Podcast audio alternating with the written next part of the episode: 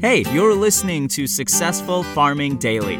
Here are three big things you need to know today. It's Thursday, June 2nd. Our first big thing is wheat futures were higher in overnight trading as talks concerning Ukraine grain exports drag on. The United Nations has been saying for the past few weeks that it was in talks with several countries to move grain exports from Ukraine port cities that have been under siege by Russian forces to the open market. Since then, Russian President Vladimir Putin said he would be amenable to allowing grain shipments from Ukraine, though Moscow in recent days has claimed its ships are not blockading shipping routes.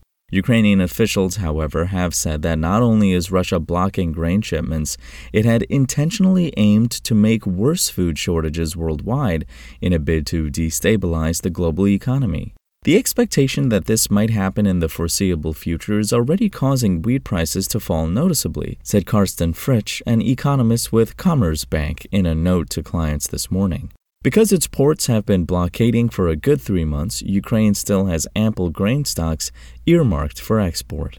Still, prices have been falling since mid May on prospects that Ukraine grain will flood the world market once a deal has been reached, but thus far it's been a lot of talk with little action. It is unlikely that a decision on the resumption of Ukrainian grain shipments is imminent, he said.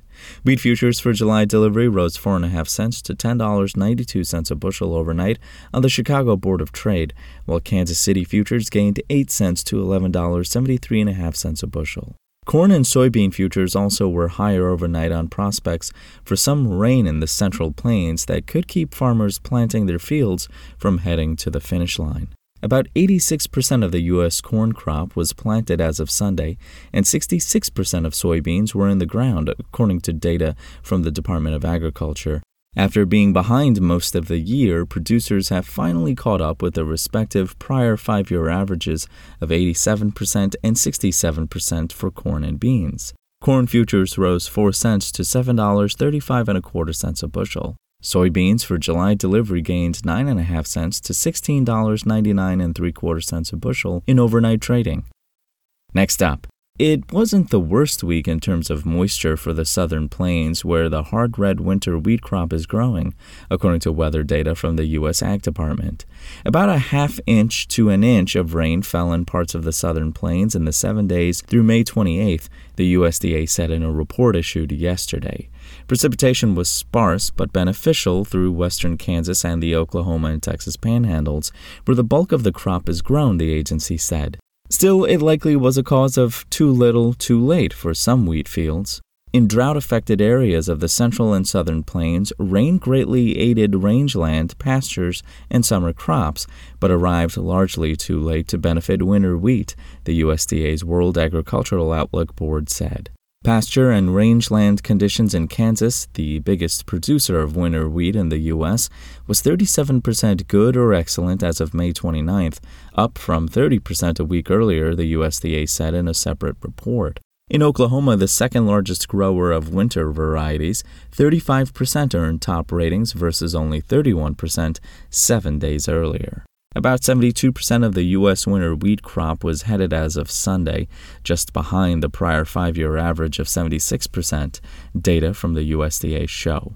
About 29% of the crop was in good or excellent condition at the start of the week, which was actually up from 28% a week earlier, but well behind the 48% that received top ratings a year earlier.